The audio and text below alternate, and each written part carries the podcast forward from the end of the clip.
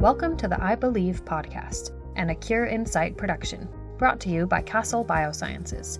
I'm your host, Danae Peterson, a fellow ocular melanoma survivor. Here on the podcast, we'll be sharing information and insights on treatments, research, and living with ocular melanoma.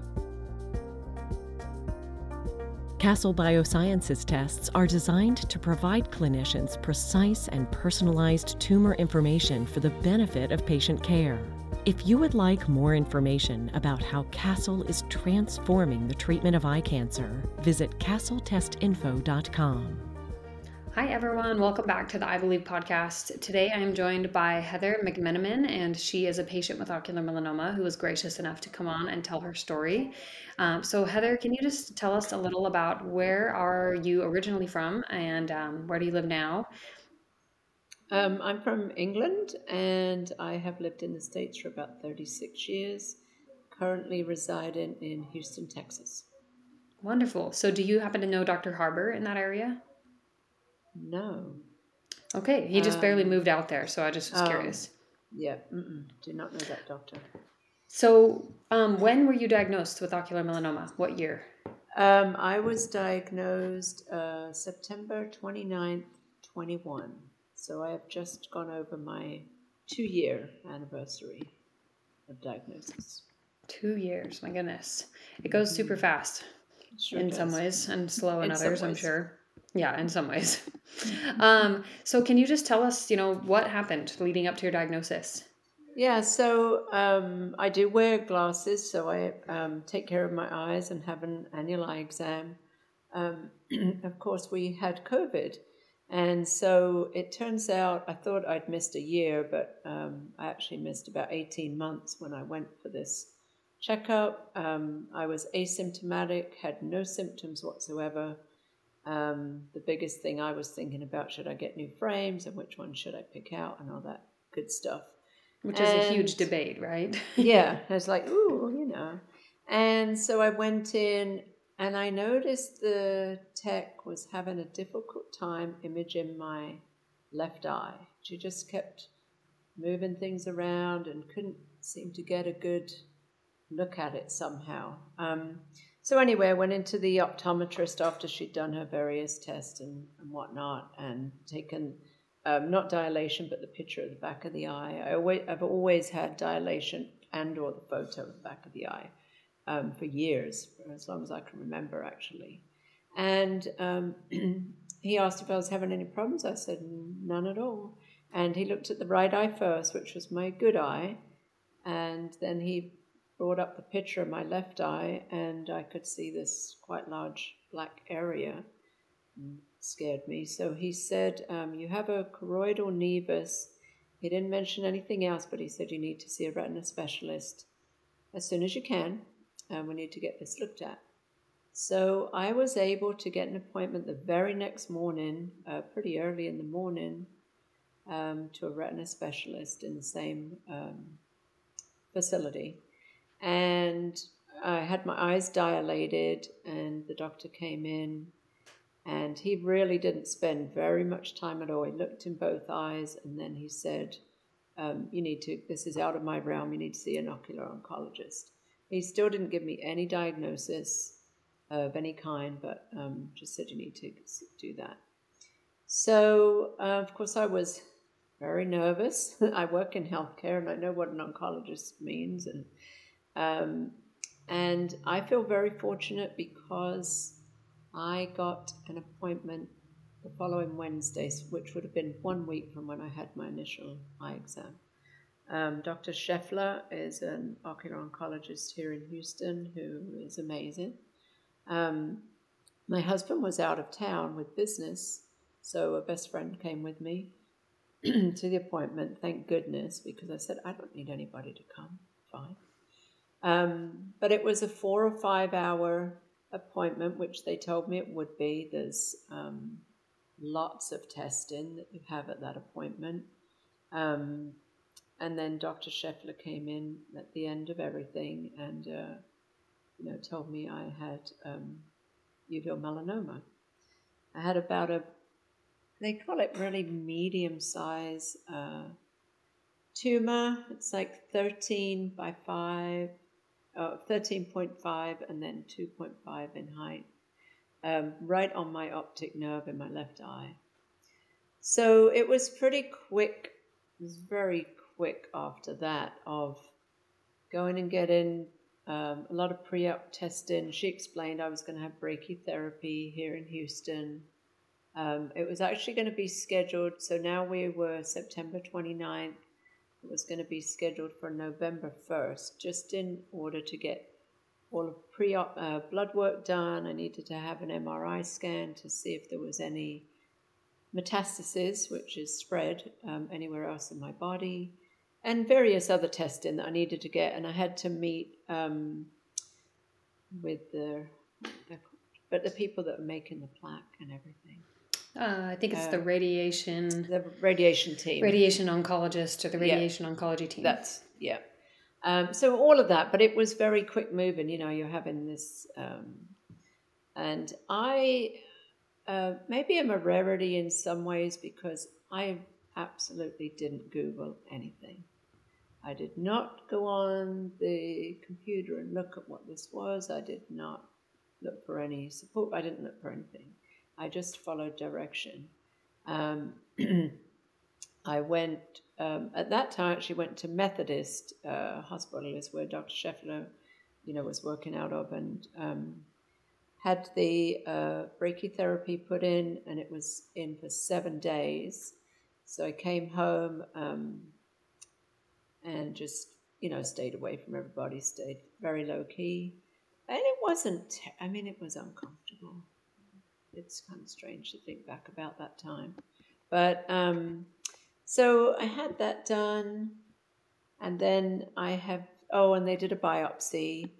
Um, I came back with the most aggressive uh, kind, so very high risk uh, for metastasis. We in our family, 28 is my number that I bow down to and praise to because I have 28% chance of no Mets. So we just worship 28 all the time. Um, I love that. yeah, gotta find gotta find the thing somewhere, right? You gotta find the, the things. Every time I see it everywhere, or we get that number on a table when we're getting our food. We're like, it's a sign. You know, it's it's just funny what you do. But um, so yeah, so that wasn't good news. But um, so I'm on a um, 90 day, three month scan in protocol. Um, I actually will get results tomorrow for my ones that I just had done. So I wish I could be here and actually be saying everything's good for 90 days. Um, but and I think that's it as far yeah, as just that, that seems like it covers the the initial diagnosis and kind of getting right. you to where you are today. Um, mm-hmm. Um, so when you when you got that biopsy result, um, what was that? I mean, what was that like for you initially? It was hard. It was actually very hard. I'm trying to think how long after I got those results, but it probably was about six weeks later. Okay, so yeah, that that seems to track. I think yeah. it's it's it's pretty rare to get it any sooner than a month out. Yeah. After you have brachytherapy. Yeah, and were it you, was um, really. Um, I'm sorry. Go ahead. Oh, I was going to say, were you able to retain vision? Yes. Um, That's so, so cool because it was yeah. right on your optic nerve, right? Right, right, touching the optic nerve. Um, but just looking back a little bit, the day that they, the six weeks after when they told me about the um, the results of the biopsy was it felt exactly the same as the day I was told I had ocular melanoma. You know, I I dealt with that, and then you you're moving so quickly, and you have the surgery, and then you do your recovery, and then all of a sudden I'm fine. Now I'm driving again. I'm starting to do my running or yoga again, and feeling like everything's just fine. And I still hadn't got on Google yet um, I was waiting until I met with the medical oncologist and wait until everything was done before I ever went onto the internet. So then when, you know, I got that, it was like a big smack in the face. I was like, okay, I just got back on my feet and started working out and started feeling like myself again. And now I've got the most aggressive kind. So it was, it was tough, actually, that one. Um, yeah. But uh, yeah. Oh, I get so, that. Yeah, my, I, I remember yeah. that feeling well. Like Yeah. it was it was really tough. It, it felt like you said it felt exactly like the Mm-hmm. first time when you got the diagnosis. It was like it just happened all over again, like deja vu. Yep. Yeah. So that was that was tough time. But so far my my eyesight to me isn't really noticeable that it's um, degenerating like it, it is. And when when I go in um, and they cover my right eye, then it I can tell. But my right eye is compensating so much. And I just did a vision test on that and well actually both eyes hadn't really changed from the previous year. So I guess my eyesight is still, it's okay. We have just gone to having the eye injections every four weeks. I've just um, had my second one of that. So So, um, with the eye injections, do you feel like that's something that is just kind of a normal part of your medical routine now, or do you wish that you didn't have to deal with that? well, I know sometimes like- that's kind of a debate for people. Yeah, I would like to not have to deal with it. Um, I know many of the ocular oncologists have a lot of different feelings about it. Um, Dr. Schefler personally uh, likes to wait until if she sees a little retinopathy in the back, that's when she starts. Some doctors start them from day one, um, but she doesn't. For for her, and I, I mean, I agree with her. She didn't doesn't want her patients to be coming in every month.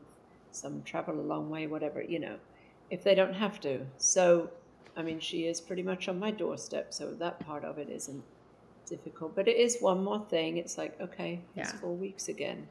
Um, but I think she's also, and hopefully, very honest with we wait and see. Doesn't work for everybody, does work for some. So I think we've got to give it a little time and see how I deal with it, see if it's making any difference, um, and take it from there, really. Yeah, no, that makes sense. I think that's great. It seems like you have a pretty open, um, open communication with Dr. Schefler, which I think Yeah. is a powerful thing to have with your doctor. Yeah. Um, so let's kind of switch gears a little bit. What are what are some of the things that you struggle with now? Um, like has you know vision change, scanxiety, like you know what are what are some of the things you feel like have, have changed the most and impacted you? Right. So my I do have one word, and then I can go from. But the one word since diagnosis is uncertainty. It's uncertainty every day. Or every day. It, I don't. I want to go back, but it doesn't consume my life. I really don't think it consumes my life. But there isn't a day go by goes by that I do not think about it. Or you wake up and your eye is a little irritated, or maybe it is a bit blurrier, or, or you're going to get your scans next week, or your eye injections, blah, blah, blah.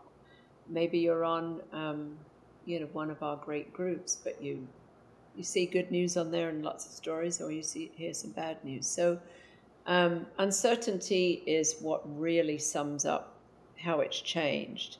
I have, um, you know, it's um, with driving for for sure. I was a very confident driver, and I love to be a drive. I love to drive. I didn't wasn't one that said I'll be the passenger. Um, and I'm still fine with driving in the daytime. However, I think even if it was in a place that I'm not familiar with, I wouldn't be comfortable. But nighttime driving, I avoid it at all cost. I just, I, I suppose I don't avoid it. Well, I do, but I, I wouldn't mind so much where I really know where I'm going and very local.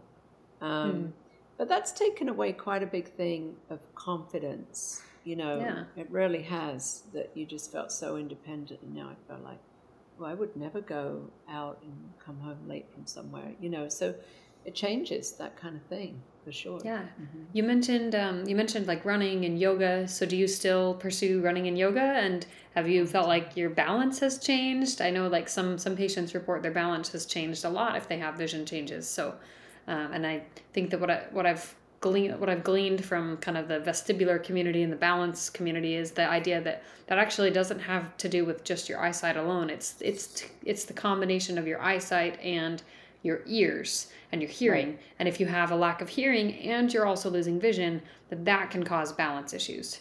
Um, Yes. But it's it's interesting. So anyway, I just am curious. Do you do you notice that at all for you, or you feel like you're okay? I think I maybe do. I could do a little with some of our balancing poses. And the yoga I do, you know, we do a little bit of that, but we do a lot of other things too. I also um, do get plantar fasciitis, so and that's because I run probably. But um, so I never really know if my balance is off because of my eye or because my feet are hurting and it's just hard to balance. So I'm not really sure. Um, Twenty-eight percent chance it's either one. We don't know which one. Yeah, could go either way. I'm just making that up, but I'm just yeah, going off your number. Yeah, yeah, exactly. Um, but but I do uh, running and yoga are my just go tos where I can. I'm only competing against myself if I'm competing. I don't want to do anything where I'm competing with anyone else. So it's only my own judgment. My uh, yoga community and studio, and it's just, I just am so thankful I have it. You know, I I think I'd been a member there maybe two years. Yeah, two year. It opened two years before I was diagnosed, and I've been there two years since. And it's a great place. And then we have a great place to run here in Houston. So I get up early and do my run and see the sunrise, and I love it. So. No, I love that. Yeah. So this this sounds like this is maybe an avenue of you know something that has supported you through your diagnosis to you know Mhm. lean into your physical activity like yoga, running. Um, so aside from physical activity and just leaning into that, or you know you're welcome to expound on that a little more. Um, what are some of the other things that have been of support to you during your diagnosis? Um, friends and family, neighbor. I mean, I'm just. I really am. I don't want to get emotional. I'm so grateful. I. I. I really am. Um, I do consider myself a lucky one. You know. Um, it's.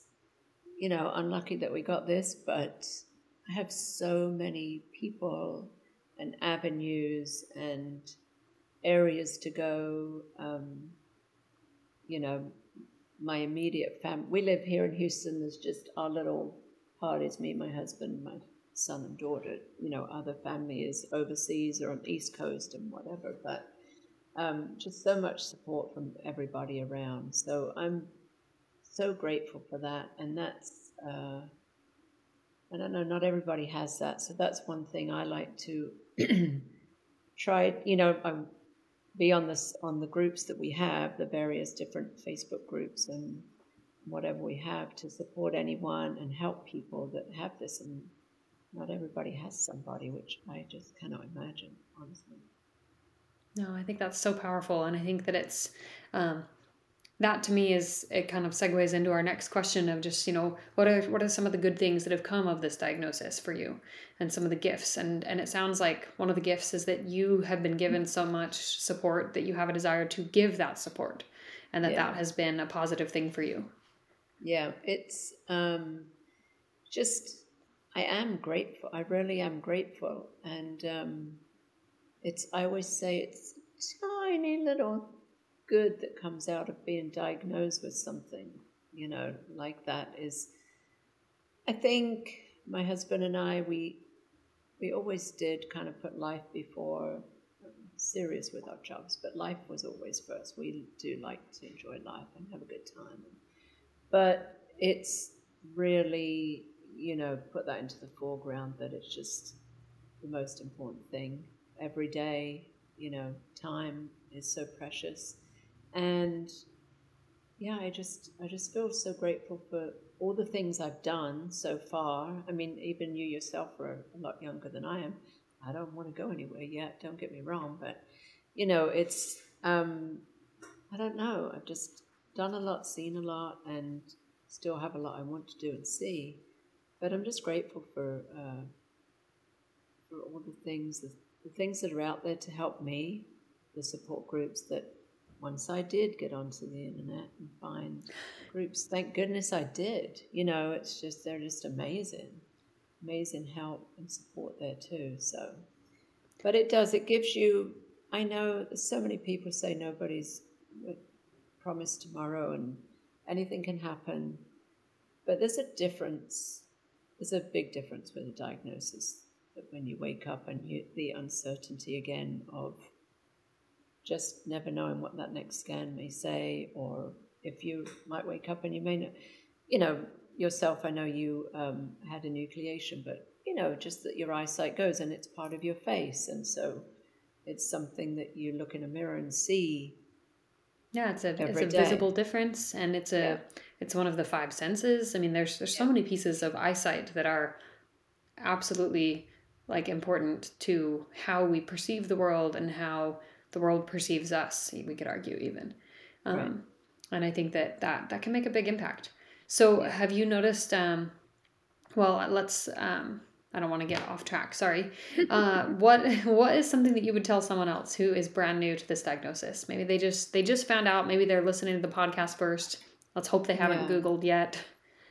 I would, yeah. I mean, if people do, they do, but I just think it can just send you on. It's there's just so much out there, and you can get really. Well, there's a lot that happens. There's a lot that Yeah. happens in the beginning of the diagnosis that Yeah. sometimes. I mean, it's not that the internet is a bad thing, No, but it's, not. more just like when is the most appropriate time to go searching for that information, and when when do you have the capacity to deal with it and sit with Yeah. it. Um, because, like you said, it's kind of a whirlwind the first couple of months, and so the time to sit with that is minimal. Yeah. So I, I really would tell the uh, one thing I would tell someone is after you've seen, you've hopefully got set up with your doctors, or of course if you couldn't find doctors, that because not everyone's as fortunate as myself, where I actually have a couple in Houston, you know. Um, but I would say go to a Cure in Sight, you know, somewhere where there's just such good resources, and from there, then there's other groups. Um, just because it's just so much information and it's from patients, you know, um, and some caregivers too, but people that are actually dealing with it and really know. We'll all go through it a little differently. We've all got a different situation with family, what you know, whatever, different ages.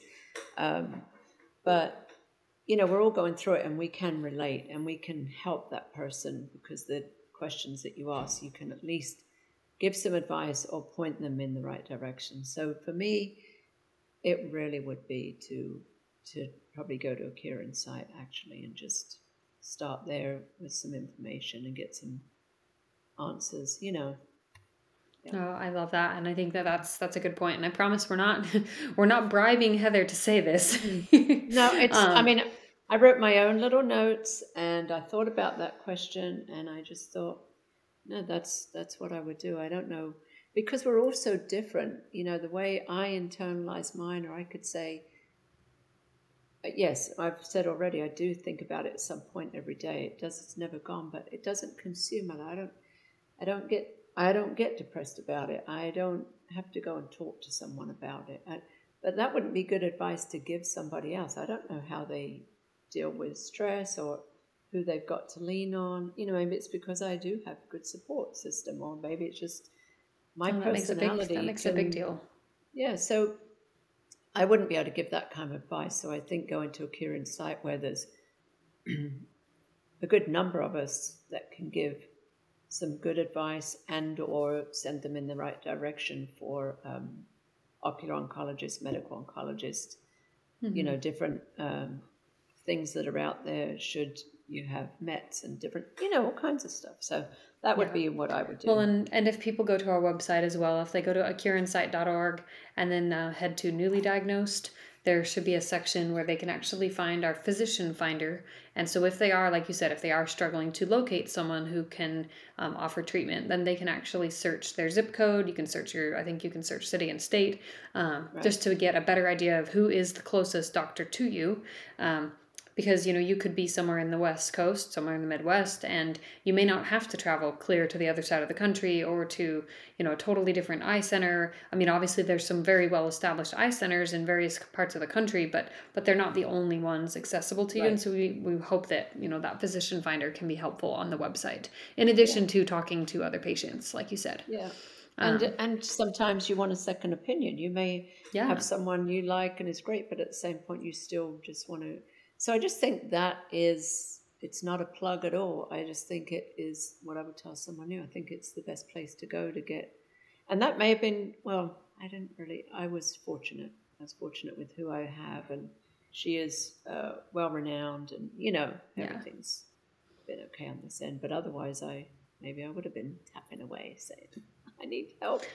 well, we are glad you did eventually come to the internet and find us. yeah. um, so, how have you learned to advocate for yourself this last couple of years? Um, so the biggest thing, again, I know I keep saying I'm grateful and fortunate, but I really am because um, we're in a position. Uh, my husband really kind of convinced me to. Uh, I was working full time, and um, you know, to he like either quit or go. So I do two days a week. Um, I can pick up any shifts I need if if I want or if they need me. Or but I work two days a week, um, and also have the freedom because I have um, awesome director and people where I work that support this again so I can take time off too. I don't I'm not stuck to my 2 days a week and then so um, last year was kind of I finished my full-time job but then I went back to the UK for 3 months and there was two reasons. I hadn't been for a couple of years. I try to go annually or every 18 months Actually, it may have been close to three years because of COVID. and then I got diagnosed. And so I wanted to go and see all of my family and spend a lot longer than two weeks trying to rush around and see everybody. Um, but my job allowed me to do that. You know, I was able to take that much time and go over there and spend that time. I did a yoga retreat in Scotland, which was amazing, and that was something I'd never done a retreat before and just friends and family over there that you know I don't see as much. So, um, so I don't know if that's we said you said kind of advocate, but that's that's one thing I've kind of changed and done. And then the other thing is, um, you know, if doctors are unaware, which you know they're great doctors and whatever, but they may be unaware of the protocol or a good protocol for scanning for us. So I um, talk to the medical doctors about about that, about our scan protocol and MRI versus CT. Um, it's the better uh, modality for finding this, and it's no radiation. That's one of my big things. So, um, you know, so that's that's really the other thing is just um, I work with the public, so I do not try to. I don't bring it up because I don't want to talk about my cancer. I'm actually dealing with patients. I do mammography, so they're coming in to get breast exam. But if they bring it up, sometimes they're saying, I'm going to get my eyes tested today too. And I say, What else you haven't done?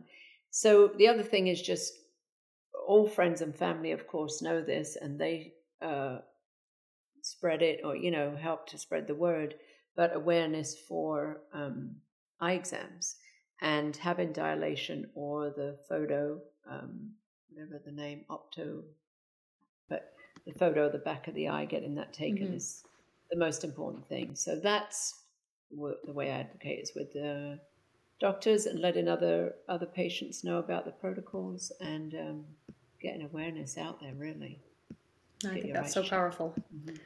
Um, so, what is something that like maybe a, a, belief that you've adopted since being thrust into all of this uncertainty that has helped you in navigating your diagnosis? Um, I say live your best life every day. I mean, just every day. I cannot change the outcome. There are things we know. There's things you can do, maybe with diet, maybe with supplements. I'm not. I don't want to say you, but in some ways, I feel we really can't change the outcome. None of us can really. Our life you know. And then I also have to tell myself I didn't cause this. You know, I I don't know why I was the unlucky lottery winner of ocular melanoma. You know, one in a million in uh, or six out of six in a million in this, the United States. But here we are, right? So, um, I mean, I'm a pretty low key person anyway, and don't let my feathers get ruffled too much. Um, but it's way less now. I mean, it's so much less now. I just drive in. You can go in front of me. Grocery line. You can go in front of me. You know, I mean, I just there's so much. Sometimes it's just not worth it's just not worth the energy it takes to explain it, right? No. I mean, it's not like when you're driving, it's not like you're going to explain to someone, "Well, I have poor eyesight on yeah. this side. I'm sorry." Like and same within yeah. the grocery store, if you run into them, it's just like, "Oops, I'm yeah. sorry." Like sorry. that happened. Um, yeah, so don't sweat the small small stuff. Don't sweat the uh, small stuff. Yeah. yeah, and then just live your best life every day. I mean, just be kind and embrace everything you can and spend time with.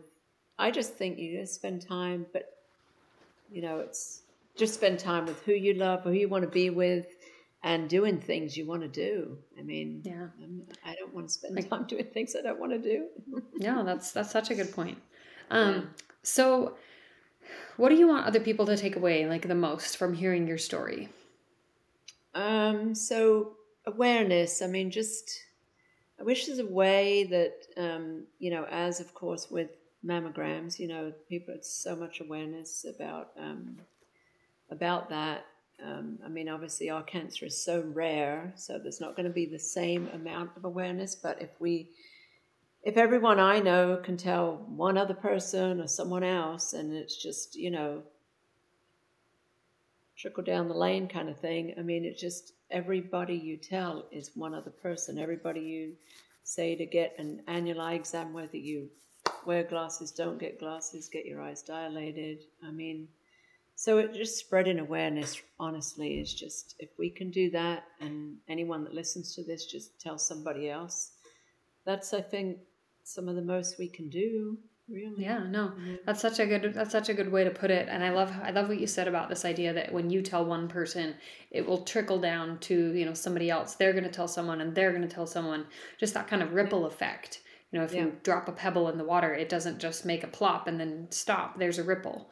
And right. I think that it's I think that it's telling um, about the kind of person that you are, Heather, as a patient and just as a as an advocate for awareness. It's just telling that you see that you see that possibility that you know, yes, you're six in a million. Um, or one of six in a million, but that doesn't mean you're you're at all insignificant in this in this ability to make an impact. Um, yeah. And I think that that's that's so powerful that you have kind of gained that and and seen that on your own. Yeah, and it's um, I always love it when someone will text or tell me or whatever and say, I got my eye exam because of you today. I went and got it done. Yeah, it makes and you feel good. Like makes you feel like something, feel something is um, changing. Um, yeah. So, um, you know, every time someone says that, or you know, I don't, they don't need to know everything about the cancer. It's just go and get an eye exam. Tell people to get eye exams. Tell people to get dilation, and um, you know, just the more awareness there can be, you know, the more research that maybe can be done, the more money that can be put into that. So, yeah. No, it's it is. I mean, it's it's very much a ripple effect everywhere. That idea that you know, yes, the awareness can go out and we can have people more aware, but also that effect of raising money, research, um, helping people be more aware, so that you know, so that research is happening and being funded at a higher rate. Um, right. And so you seem you seem like someone who has really you know despite the fact that maybe you didn't google in the first few weeks or the first month or so you seem like you've taken a lot of initiative to learn um, and yep. that knowledge around your own diagnosis has become very important to you. Do you feel like you could tell us you know maybe why why do you feel like that that kind of having the knowledge has been impactful and helpful? Um, to help it, i mean it's to help myself but it's to help others. It's just you know um, again, if you go back to another cancer, I'm not at all trying to downplay any any cancer, but you know, sometimes in a room you can have a few. You know, in my job, you have a few people. I have two people I work with that have had breast cancer. You know, just co-workers, and we're a very small department. And so, the more knowledge I can get on this and learn, because there isn't much I don't want to say nothing, but there's very little out there for us. There's very little. So, you know, I can go onto these different sites and learn as much as I can. Um, listening to podcasts you've you know had on with different doctors and people, um, and just and then I can help to spread that or help support somebody else when a new person um, comes onto one of the groups and they want, as we call it, like a buddy, mm. and just try to help people um, navigate and learn, get more knowledge really on it because it's so rare. So many, you know, people have just never heard, physicians included, they just have never heard of it. It's a one of those crazy little ones out there. Yeah, it is. Lucky You're right. us. So, um, just in in the realm of awareness, um, one of the ways that we can spread awareness, you know, through at least that we do through a Cure in Sight is, you know, obviously we talk about we talk about eye exams, we talk about the importance of, um, you know, what is ocular melanoma to begin with, and just you know those social media kinds of posts. And I've seen you share those, so thank you for sharing those posts when you share those. You're welcome. Um, but you're in the Houston area, so I wanted to highlight um, the walk that we have coming up. Are you planning on going to the Looking for a Cure Ocular Melanoma Walk in Houston? I am. So the um, Looking for a Cure Ocular Melanoma 5K is in Houston on December 10th. We believe at uh, Terry Hershey Park. Um, there is um, a website and scan codes and whatever to give you more information on it. I do have my own team, Astral, A S T R A L 28. Astral is um, our run club. We run for Astral Bruin, and um, 28 is my lucky number. Um, so, as many people that could either donate or join the team would be wonderful. You can um, also join the team virtually for anyone that's in another place and not here in Houston, or you can donate. Um, you don't have to run a 5K. You can walk leisurely or skip or jump or whatever you fancy doing. but um, it'd be it. great to see people for that. And um, yeah, hopefully raise some more no. money so we can get some more research done. I love it. Thank you. Um, so this, I'm going to put you on the spot really quick, and it's there's no right or wrong answer here. So, um, but I am wondering, have you joined the Insight Registry? I think I have, but I can't give you a concrete answer. I think I have, and I have a note um, ever since you guys were in Seattle and talking about it a lot. Um, and so it is on my to do list, and I will do it for sure. Love it. But I think I Um, started it, but I don't think it's. I know it. Well and it's it's kind of got a it's got a few pieces to it there's there's various Yeah. different pieces of you know you sign up and you sign the consent forms and then there's various different surveys that you can go through on your own time so you probably Yeah. just haven't completed all of the surveys right. um, which is totally fine you know we all do those at different paces at different times um, but i love i love that you've joined the registry because that goes Yes. right into your idea that knowledge is important and and joining the registry as a patient is one of the biggest ways that you can make an impact for future research because Right. um, our, as our registry the data matures like we will be using this um, it will be usable data uh, from our natural history registry that is you know like de-identified. So if anyone is listening and they're curious about the registry um, it's de-identified. So that means that you know they're, they're never going to know it's heather who lives in texas. Um, but they are going to be able to take insights from you know whatever it is that you share on on your registry surveys and any uh, history that you share. So that's such a powerful way as a patient that you can make an impact in the awareness sphere. Yeah, absolutely. hmm Love it. Okay. Well, to end, um, can you tell us, do you have a favorite song or maybe a favorite book that brings you um, just uplift, comfort? I mean, there's again no right, no right or wrong answer here. I do, and it's an older song, but it wasn't a song that was necessarily in my repertoire, but it must have come up when I was running. And so it's Take Me Home Country Roads by John Denver. Um, and even though it's about West Virginia, I grew up in the country um, in a very small village in England, Matching Green. And um, so it used to make me cry a lot when I was first diagnosed and would listen to it and be running and crying. People probably thought, well, who's that crazy lady? Um, but I just think of my country roads um, back in England, and I just love that song. So that has become my comfort song. I love it. Thank you so much for sharing. Heather, this was Yep. marvelous. Thank you so much. Um, Thank for you, those of you who Danae. are listening, please reach out to Heather on uh, Facebook. Are you on Facebook? I am. Yes, Facebook. Um, so you can find her on Facebook in the Facebook groups, and um, just reach out if you want to uh, connect with her. If you're in the Texas area, please make sure to attend the run if you can, Yep. and hopefully you'll meet up with Heather in person. That would be wonderful. It so would we be will see you guys yes. next time. Thank you. Thank you so much for joining us today on the I Believe podcast, brought to you by Castle Biosciences. Please be sure to subscribe, and if you're so inclined, send this episode over to friends, family, and share on your social media to help spread awareness around OM. If you have a moment, leave us a brief review or consider making a donation to the links in the show notes to keep our podcast going. Feel free to follow us on Facebook, Instagram, or Twitter at A Cure in Sight. We'll see you next time on the I Believe podcast.